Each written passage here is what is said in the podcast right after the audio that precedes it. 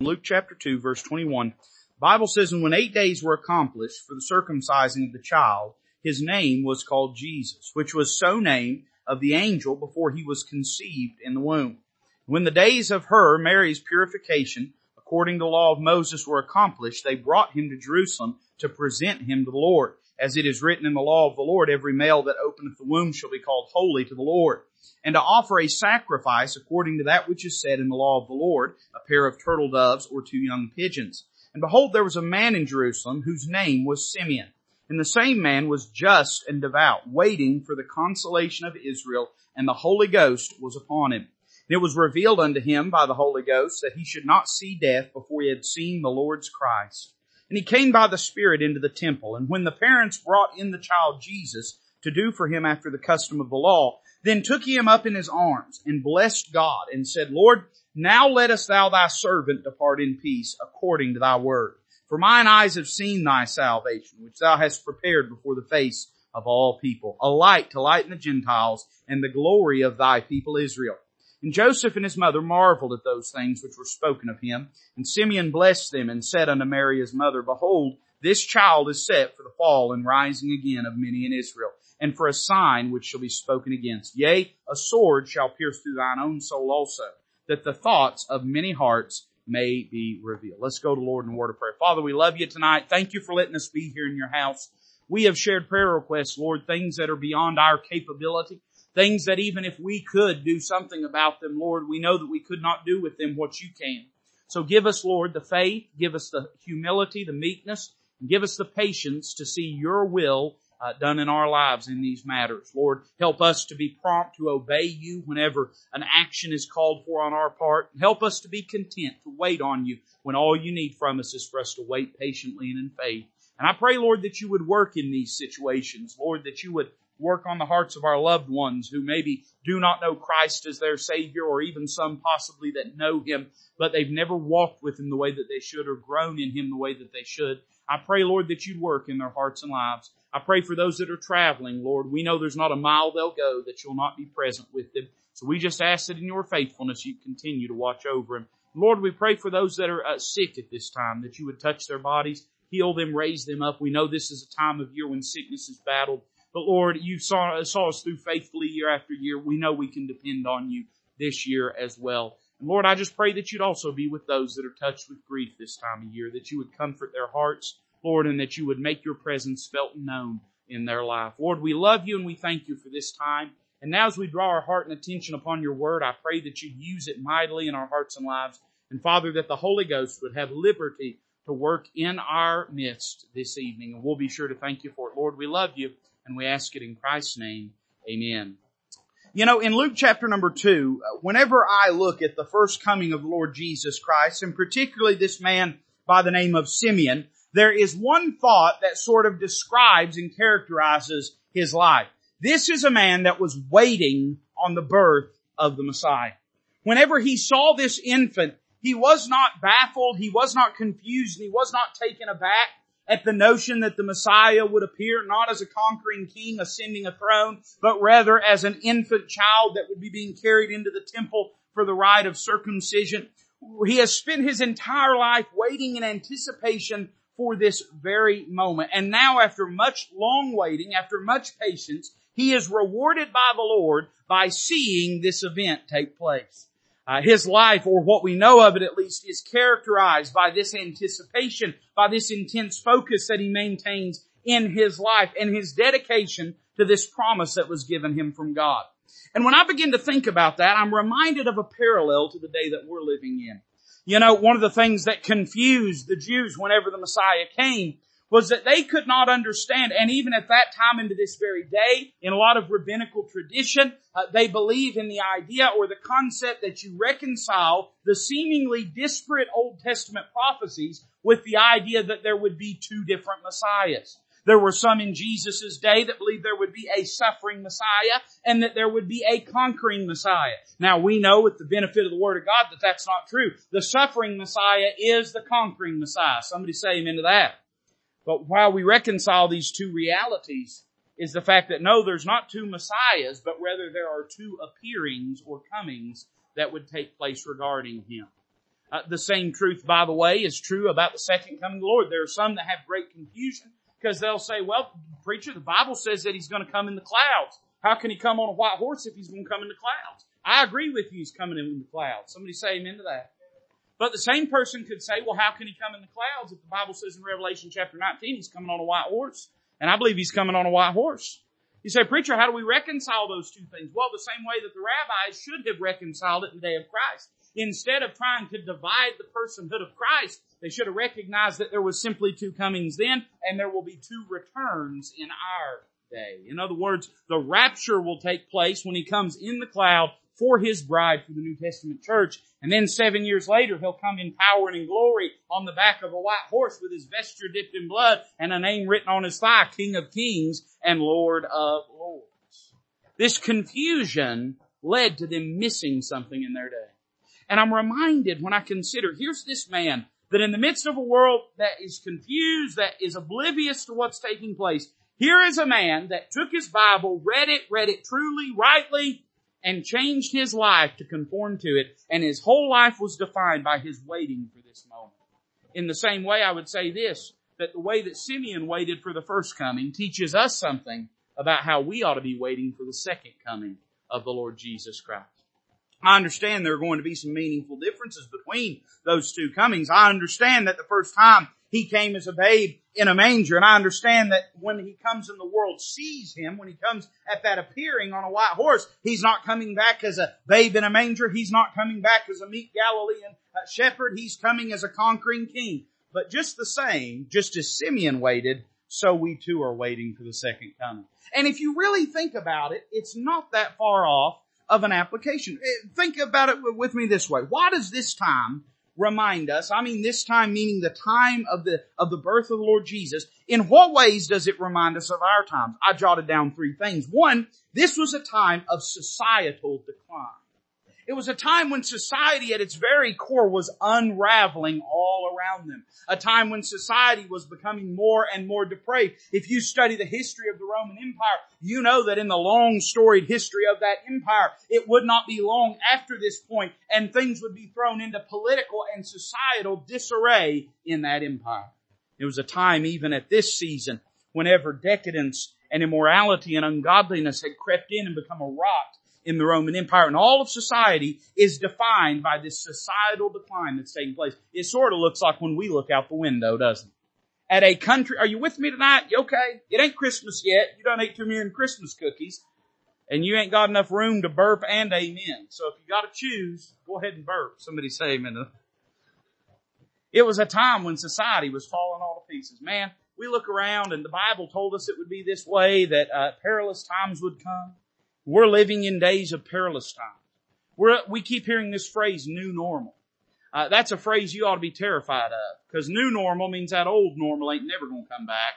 And now they're starting to say it. They're not just implying it. They're starting to say that there will never be that old normal. We are in times of upheaval just as they were in the days of Christ. Not only that, but it was a time of spiritual darkness.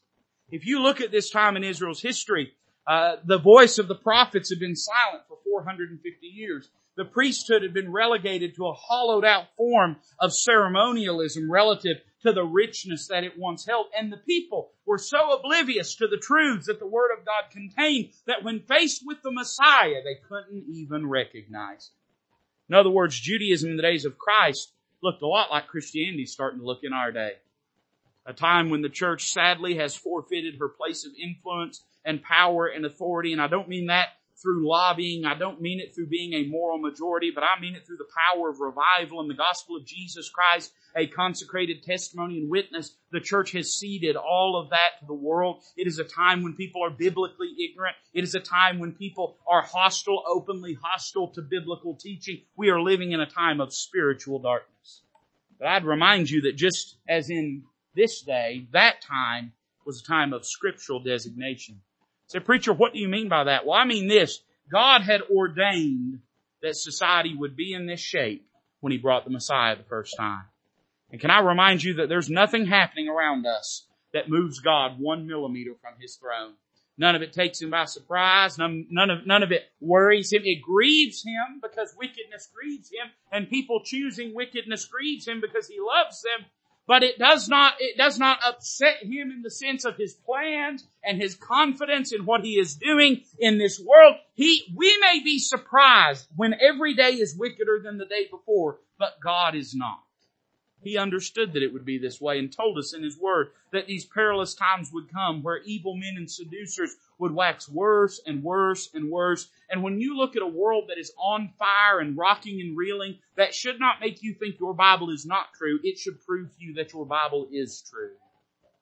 So just as in that day, in this day, we're living in a similar time. And we are waiting, anticipating the coming of the Messiah. They were waiting this first appearing, this first incarnation, this first manifestation of Him. And now we, as members of the body of Christ, we are waiting for Him to appear in heaven, to uh, gather His bride unto Himself, and then to return seven years later to manifest Himself to the world. So what can we learn from Simeon? I want you to notice a few things in our text tonight that I hope will encourage us in these times of waiting for the Lord's return. Notice with me verse number 25. The Bible says, and behold, there was a man in Jerusalem whose name was Simeon. Let me just pause there.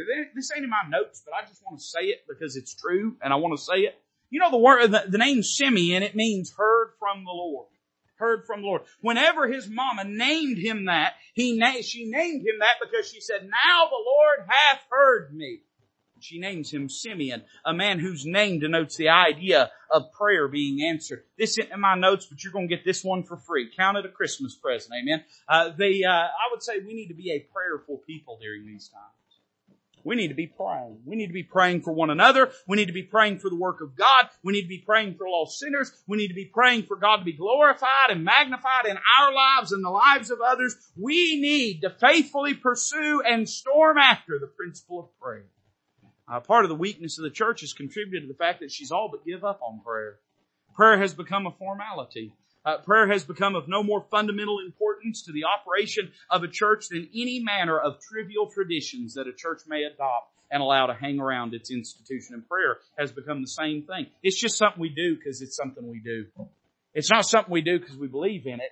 It's something we do because that's just what you do, right? You're going to have church, you're going pray before uh, the church starts. You're going to pray when the offering's took up. Your preacher's going to pray before he preaches. Preacher's going to pray. We're going to dismiss. And it's just become a mere formality. Now you say, preacher, are you saying we shouldn't pray at those times? No, I'm saying we should pray more at those times. We should pray deeper at those times. We should pray more deliberate and specific at those times. We ought to pray more passionately at those times. So that ain't in my notes, but I'm just going to say it anyway. We, we see the prayer that he had. Then number two, I want you to notice verse 25, we see the purity that he had. The Bible says that there was a man in Jerusalem whose name was Simeon. And the Bible makes this statement about this man's character. The same man was just and devout. In other words, this is a man that had a godly lifestyle. It's interesting the way the Bible uses both of those words because though not synonymous, there is some overlap between the two. To be a just man, to be a devout man, particularly in the biblical context, denotes someone that has a reverence towards the Word of God and the commandments of God. But I would say this, that inasmuch as the Holy Spirit is drawing a distinction between these two ideas, we could say these two things about him. Number one, he was pure in his dealings with men. When the Bible says just, it denotes someone that is fair-minded, it denotes someone that is righteous in his dealings with people, someone that is equitable, someone uh, that has ethical uh, character and ethical decisions in his life. In other words, here is a man that because he was waiting for the Messiah, and by the way, that to Simeon meant the idea that a kingdom was going to be set up. To him, what that would have meant that the Messiah was coming is the Messiah is going to come, and then as he comes into adulthood, whatever else may take place and transpire, a kingdom will be introduced, a new regiment will take place, a new uh, regime will step into authority, and new rules of law will be exercised. And because of that, and he believed with all of his heart that he was going to see the king, he said, I better make sure that I'm dealing well with the people I deal with. You know, the truth of the matter is this, that in our lives, if we really believe that the next moment Christ could come back and we have to answer to Him for the way we treat one another, it's going to change the way that we behave and the way that we act. It's going to cause us to consider our decisions, realizing that we could literally be a heartbeat away from having to stand before God and give an account for the way that we have lived. It's amazing how we do this trick in our mind as though we're never going to have to reckon with the decisions and choices we make. But you see, as a Bible believer, saved by the grace of God in this dispensation, we are robbed of that luxury because if we really believe our Bibles, we really believe it could be the next moment that we have to give an account. I would say he was uh, pure in his dealings with men, but then too in his devotion towards God. The Bible says this, he was just and devout. Now the word devout is a distinctly religious term. In this context, it denotes someone that is committed to his, uh, to his oaths and his covenants with God. In other words, he is a man that viewed his responsibilities to God with a sacred commitment and responsibility. This is a man that did not take light how he dealt with God. I wonder how differently we would treat God if we knew that we might see him in the very next moment. I'm talking about me tonight. I'm not, I'm preaching at me and if a little bit of it gets on you, I guess that'll be good. But let me preach at me a little bit. Wonder, I wonder what it would change if we knew that we in the next few moments could have to stand face to face with God. Wonder if we'd make more time for Him. Wonder if we'd give Him more right away in our life. Wonder if we would exalt Him, put Him on a pedestal more, make Him, make Him preeminent in our lives more if we knew that in the next moment we may stand face to face with. You know, John told us this same truth in 1 John chapter 3. He said this, behold what manner of love, verse 1, the Father hath bestowed upon us that we should be called the sons of God. Therefore the world knoweth us not, because it knew him not. Beloved, now are we the sons of God, and it doth not yet appear what we shall be. But we know that when he shall appear, we shall be like him, for we shall see him as he is. And every man that hath this hope in him purifieth himself, even as he is pure. Do you notice the, the, the concrete certainty with which the Holy Ghost says that? He does not say every man that hath this hope in him should purify himself. He does not say every man that hath this hope in him might purify himself. He says every man that hath this hope in him purifieth himself. Now the distinction being this, it's possible to academically affirm a truth without practically embracing it. It's possible to say, I know this is true, but not live your life in light of that reality. And I would say this, man, everybody, everybody around here that say, I believe Jesus is coming soon. When you say it, I believe you when you say it. I mean, I don't doubt that one bit. If I was to give you a quiz, you'd get that answer right, undoubtedly. But I wonder if our life tells that same testimony. I would say that Simeon was a good example when we look at the purity that he displayed. But then look at verse 25, the next phrase. What did he spend his time doing? He spent his time waiting for the consolation of Israel. I notice the patience that he displayed. Now this is interesting. Behold, there was a man in Jerusalem whose name was Simeon, and the same man was just and devout, waiting for the consolation of Israel. In other words, the thing that characterized this man's activity was this, this overshadowing reality of the imminent return, or the imminent appearance, we should say, in his situation of the Messiah. Now, does that mean that if you had walked up to Simeon all he would ever do is just be sitting there idling around, doing nothing. And you'd walk up and say, hey Simeon, what are you doing today? And he'd say, well, I'm just waiting. Does it mean that he never undertook any responsibilities or any tasks? Does it mean that all he did was just sit in the temple loafing about? No, I don't believe that. I believe he was a man that went about what business was his responsibility to be into, but I do believe that everything he did had within it a concept, a shadow over it of this imminent coming and manifestation of the Messiah. You know, what a good testimony is the way we're supposed to live our life. You have responsibilities. I have responsibilities. It's not like God has called us to be a bunch of monks in monasteries, uh, sitting up in a mountain somewhere with a vow of silence upon us, sitting around, uh, you know, chanting or, or, uh, you know, writing out uh, dusty old manuscripts of this Latin uh, book or that Latin poem. That's not what God called us to. Uh, you don't find that anywhere in Bible Christianity we are to be about the Father's business. But as we are being about the Father's business, we ought to never lose sight of the Father's plan. We want to make sure that in our life, as we are living for the Lord, as we are going about our day, as we are carrying out our responsibilities, that all of them project and telegraph this patience that he had. He never set his tent stakes too deep because he understood that the Messiah was coming and that everything could change in just a moment. This is a man who is an aged man. He is not a young man. And he has lived his life and let it be defined by the reality of this truth that he is convinced of in his heart and in his soul. And he never gave up hope on that reality. Because he never did, there came a day that that hope was realized. I don't know if you or I are going to live to see the rapture. I don't have a crystal ball. Any man that tells you they can puzzle it out from God's word is lying to you. Because the Bible says that no man knoweth the day nor the hour, not even the son. And the word is the written version of the living word who is the Lord Jesus. So if the living word doesn't know, the written word doesn't contain the answer. Anybody that tells you they know when he's coming back, they're selling you something. You don't know, I don't know. But I would say in our lives that uh, as we live for the Lord, the transformative power of that truth, whether we live to see the rapture or not, will change and shape and inform our lives the same way that it did Simeon's. For him, he eventually saw what he was longing for and waiting for. And guess what? You and I will eventually see what we are longing for and waiting for. We'll see him as he is. It may be through the undertaker, it may be through the uppertaker. But we're going to see him one way or the other. And we need never lose sight, perspective, focus, or patience concerning that reality. I see the patience that he displayed, but then I see the persuasion that he had. Look at verse number 25. The Bible says the Holy Ghost was upon him.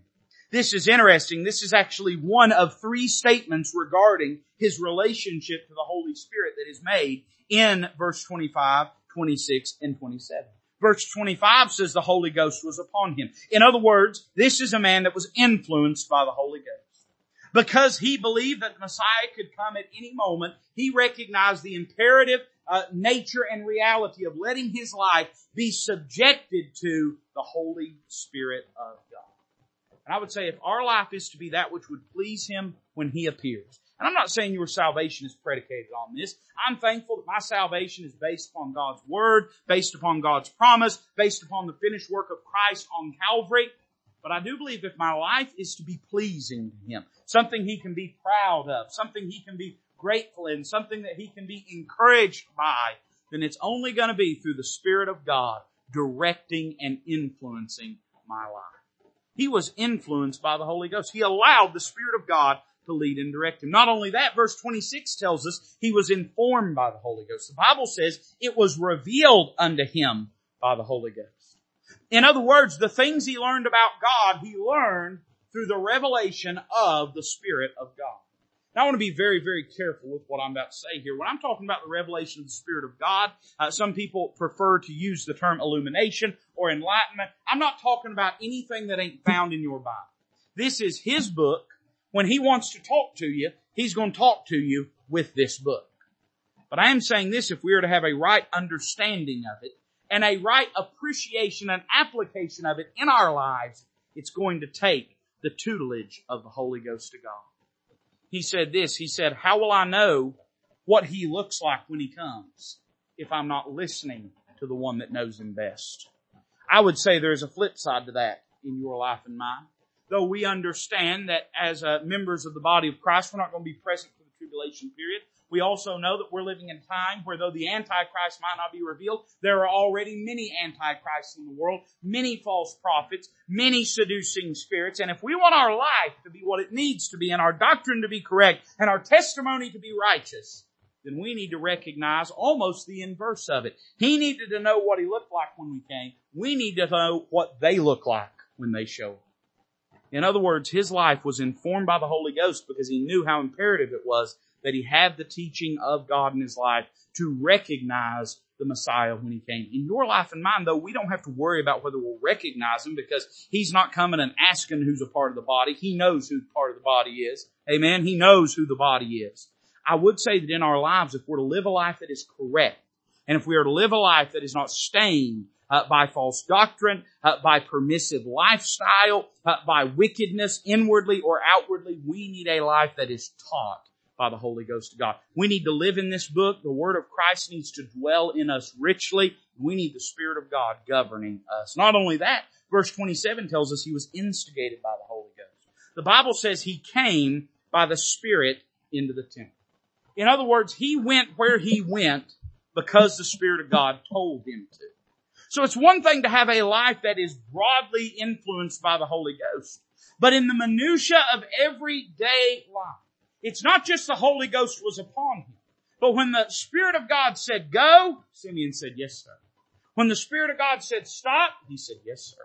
When the Spirit of God said go this way, he said, I'll go that way. When he said turn around and go this way, he said, I'll go that way. In the minutia of his life, he was prompted and instigated by the Holy Ghost of God. We in our lives, if we want to not be ashamed at his appearing, then we have to allow the Spirit of God to govern and direct our lives. And this maybe is a truth bigger than just in the context of what we're preaching tonight. But I would say this, that if we want the life of Christ manifest in us, it will only be by the Spirit of Christ, which is the Spirit of God, having the governance, the right of way, the authority, the jurisdiction in our lives.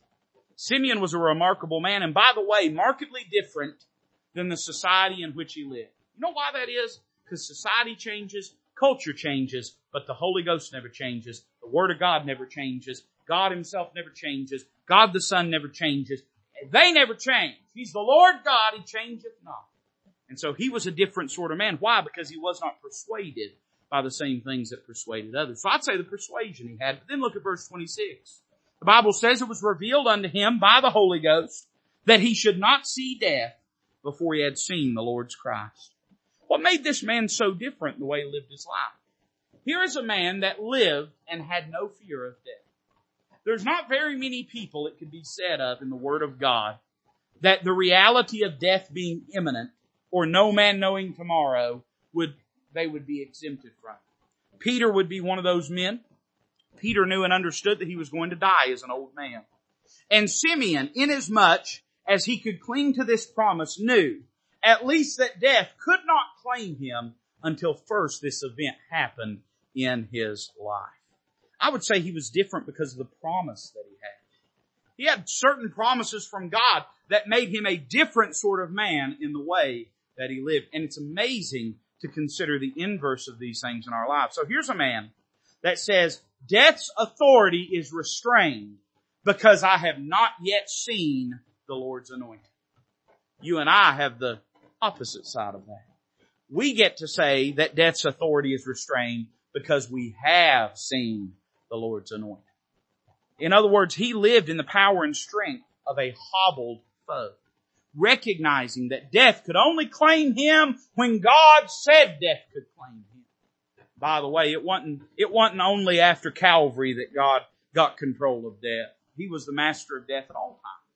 He had control ultimately over it at all times. He, Christ proved that outside the tomb of Lazarus when he said, Lazarus, come forth. And there wasn't anything death could do about it. Likewise, here in Simeon's life, God looked down at death, and we understand that death is not a personage, but he looked at the forces of death, the influences of death, and almost the same way that he set the bounds of the sea, he set the bounds of death in Simeon's life and said, you can proceed no further until I show this man mine anointed. In other words, he lived differently because here's a man that has conquered death. And you and I, we ought to be living differently because we're a people that have conquered death. Or we might say it this way, we're more than conquerors through Him that loved us. He has conquered death for us. So He had a promise that death's authority would be restrained. Number two, that God's anointed would be revealed. So He's not living waiting for the next heart attack to take. He's not living and waiting uh, for the next stroke or aneurysm to lay him low. He's living saying, I'm not looking for death, I'm looking for the Lord. And in the same way in your life and mine, we ought to be living, not looking for death. I can't promise you death won't come. But we should not be living our life in fear, cowering from death, but in faith, having conquered death and looking for the soon coming of the Lord. Every one of us is but a heartbeat away from death never being able to get its hands on us. What a glorious power that is to live in. And that ought to change the way that we live. So the promise that he had, look at verse 27. I, I would say that we ought to notice the place that he went. The Bible says he came by the Spirit where? Into the temple. And when the parents brought in the child Jesus to do for him after the custom of the law, then took him up in his arms and blessed God and said, we'll stop there. Verse 27. Notice where he, notice where he went. Because he believed the Messiah was coming. And he knew that one way or another, I don't think he necessarily anticipated that he would come as a babe in a manger. But he knew when the Messiah shows up, first thing he's doing is he's going to go to church. So he said, I'm going to go to church because if I expect him to show up, I ought to be where I think he's going to show up at. This is a distinct biblical principle that the people of God, if we really believe Christ is returning, that should spur us to a greater devotion to the house of God. Notice where he went and think about with me Hebrews 10:24. Let us consider one another to provoke unto love and to good works, not forsaking the assembling of ourselves together as the manner of some is. But now wait a minute. That's where preachers always want to stop, right? Don't quit on church. Don't quit on church. Don't quit on church. let's read a little further. But exhorting one another and so much the more as you see the day approaching. We shouldn't be having less church, friend. If we believe he's coming back soon, we ought to be having more church. We shouldn't be figuring out ways to get out. We should be figuring out ways to get in. We should be trying to find ways to do more for God. Not saying, well, he's coming back soon, so what does it matter anyway? Notice not only where he went, but notice how he went. He came by the Spirit into the temple. In other words, he went in the influence and power of the Holy Ghost. To him going into the temple, at least on that day, was not a mere formality, nor was it a dead experience. He went accompanied by the one whose house it was. You know, you and I, when we go to church, our body is the temple of the Holy Ghost. We go accompanied by the one whose house it is. When we go to church, it should not be something that is done merely as formality, duty, or obligation, but it should be something that's done in spirit and in life and in passion and in zeal and in anticipation and excitement. We really believe He's coming soon. Hey, listen, boy, I want to say this carefully because I don't want to say something God don't say. But if we're supposed to be like the Lord, if following the Word of God makes us more like God, right? We're to pursue after holiness. Be ye holy, for I am holy, saith the Lord. All right, without holiness, no man shall see God. We're to be like God more and more and more as we see the day approaching. Is that correct? Am I right? So that means if God expects us to show up at church more, I guess He plans on showing up at church more. In other words, the closer we get to it, the more intense and sincere we should get in our worship and the more faith and anticipation we should have that God wants to work in the life of His people. And of course He would because the time is short. It's shorter now than it's ever been before. So of course there will be an urgency about God's working in His people's lives if they'll allow it. Then notice the proximity that He held. Verse 28. The Bible says this, then took Him up in His arms and blessed God and said. And he goes on, we'll describe as a last point those last few verses and what he declared, what he, he proclaimed. But I want you to notice this proximity he had. When he saw him, he did not stand at a distance. I thought about this when I read this and I thought, this is just like an older person. Older people love babies. And a lot of that is because they're done raising. Amen. Younger people, we're still dealing with ours, alright, and we just ain't got time for that. But I thought that is such an older person thing to do. He sees this precious baby and he comes up and he says, let me hold that baby. And he takes that baby in his arms and he lifts it up and he blesses the Lord. But there was something highly figurative in what he's doing here. I would like for you to notice number one, his desire to embrace this child.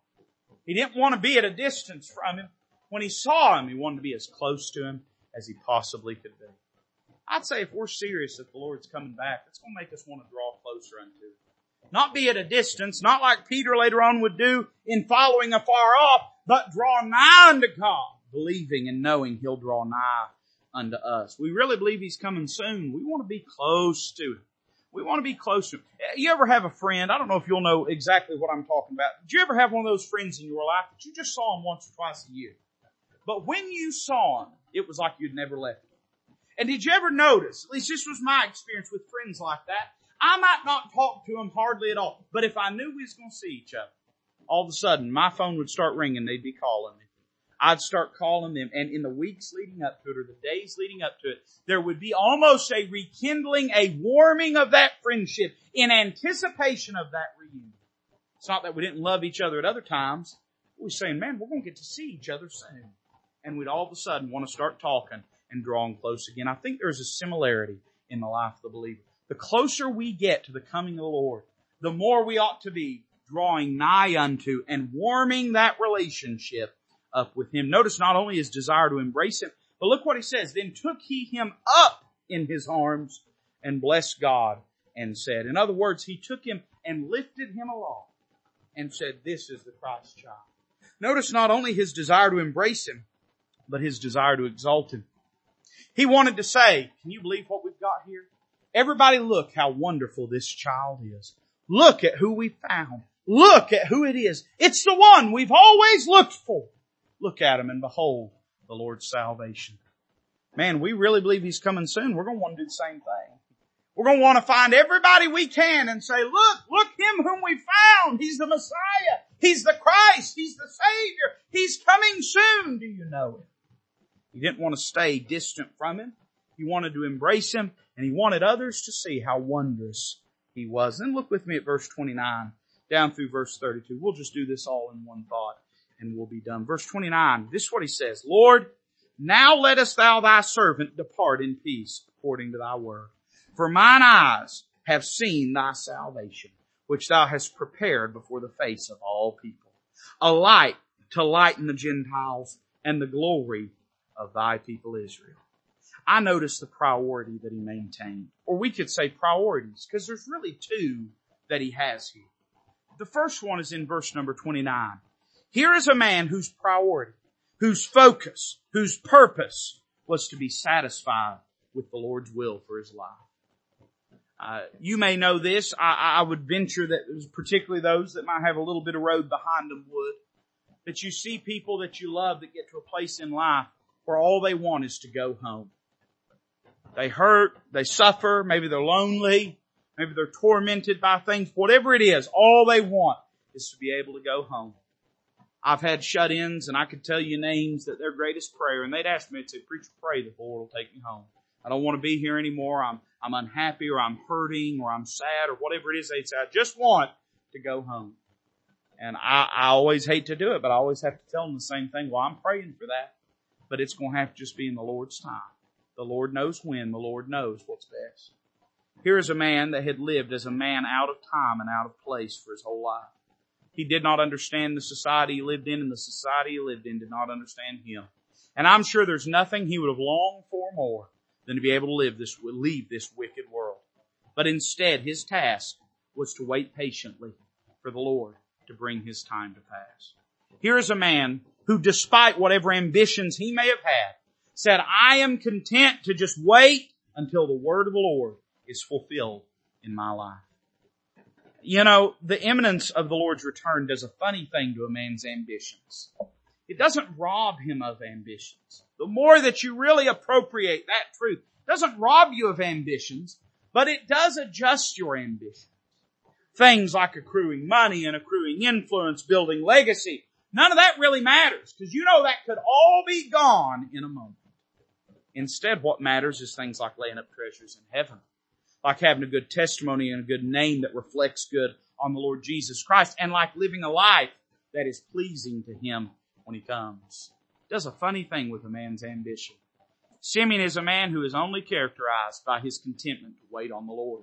Why is that? Because he believed the Messiah could come at any moment. And when the Messiah came, everything was going to change. Can I tell you in your life and mine, we really believe he's coming back at any moment. I'm not saying that we can have no goals or no plans regarding this life. And I don't even believe that God's word either, either commands or even permits us to live a life so reckless as that. But it will change our priorities such that we're not going to spend all of our time focusing on those temporal things. Because we know those things could be stripped out from under us in even a moment. Instead, we're going to live our life on eternal. His priority was to be satisfied with the Lord's will for his life. And then number two, to be satisfied with the Lord's work in his life. This is interesting to me.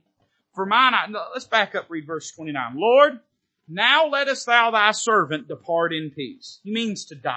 That's what he means. When He says depart in peace, he means to die. According to thy word. For mine eyes have seen thy salvation, which thou hast prepared before the face of all people, a light to lighten the Gentiles and the glory of thy people Israel. Can I ask you a question? But what was it going to do for Simeon? What was it going to do for him? He's an old man who knows that in the face of what is life to everyone else, he has read death for himself. He knows that now he's getting ready to die because he's seen the Christ child. And his only and sole goal, like Moses on Mount Pisgah, was just to glimpse it. He won't, in his mind, live through a moment of that kingdom. He won't see him crowned. He won't see him worshiped. He won't see any of that. He won't see the miracles. He won't see the mighty power. He won't see the glory return to Israel or the light lighten the Gentiles. He won't see any of that. But you see, it doesn't matter to him. Because what God desired to do with, in, and through his life was enough for Simeon. He said, if this is my role, if this is my part, is just to be here like a witness, like a crier in the night, it just says, here he is, here he is, then that's enough for me if that's what God has for me. I wonder if we're willing to be satisfied with the Lord's work in our life. I wonder if the things we're praying for, if God doesn't bring them to pass, we would be angry at If, if the goals and ambitions we have, God never brings to fruition because it's just not His will and not His desire. I wonder if we can still love Him. I wonder if we can still cherish Him. Simeon's a great example. You know why? Because he recognized that this thing wasn't about him. It wasn't about Simeon, it was about the Savior. It wasn't about the man, it was about the Messiah. And he was contented to say, whatever God wants out of my life, I'm, I'm satisfied with that. Whatever his will is and whatever he wants to accomplish, I'm okay with that. Because it's not about me, it's about him. Man, this is a guy that really understood what it was to believe the Messiah was coming soon.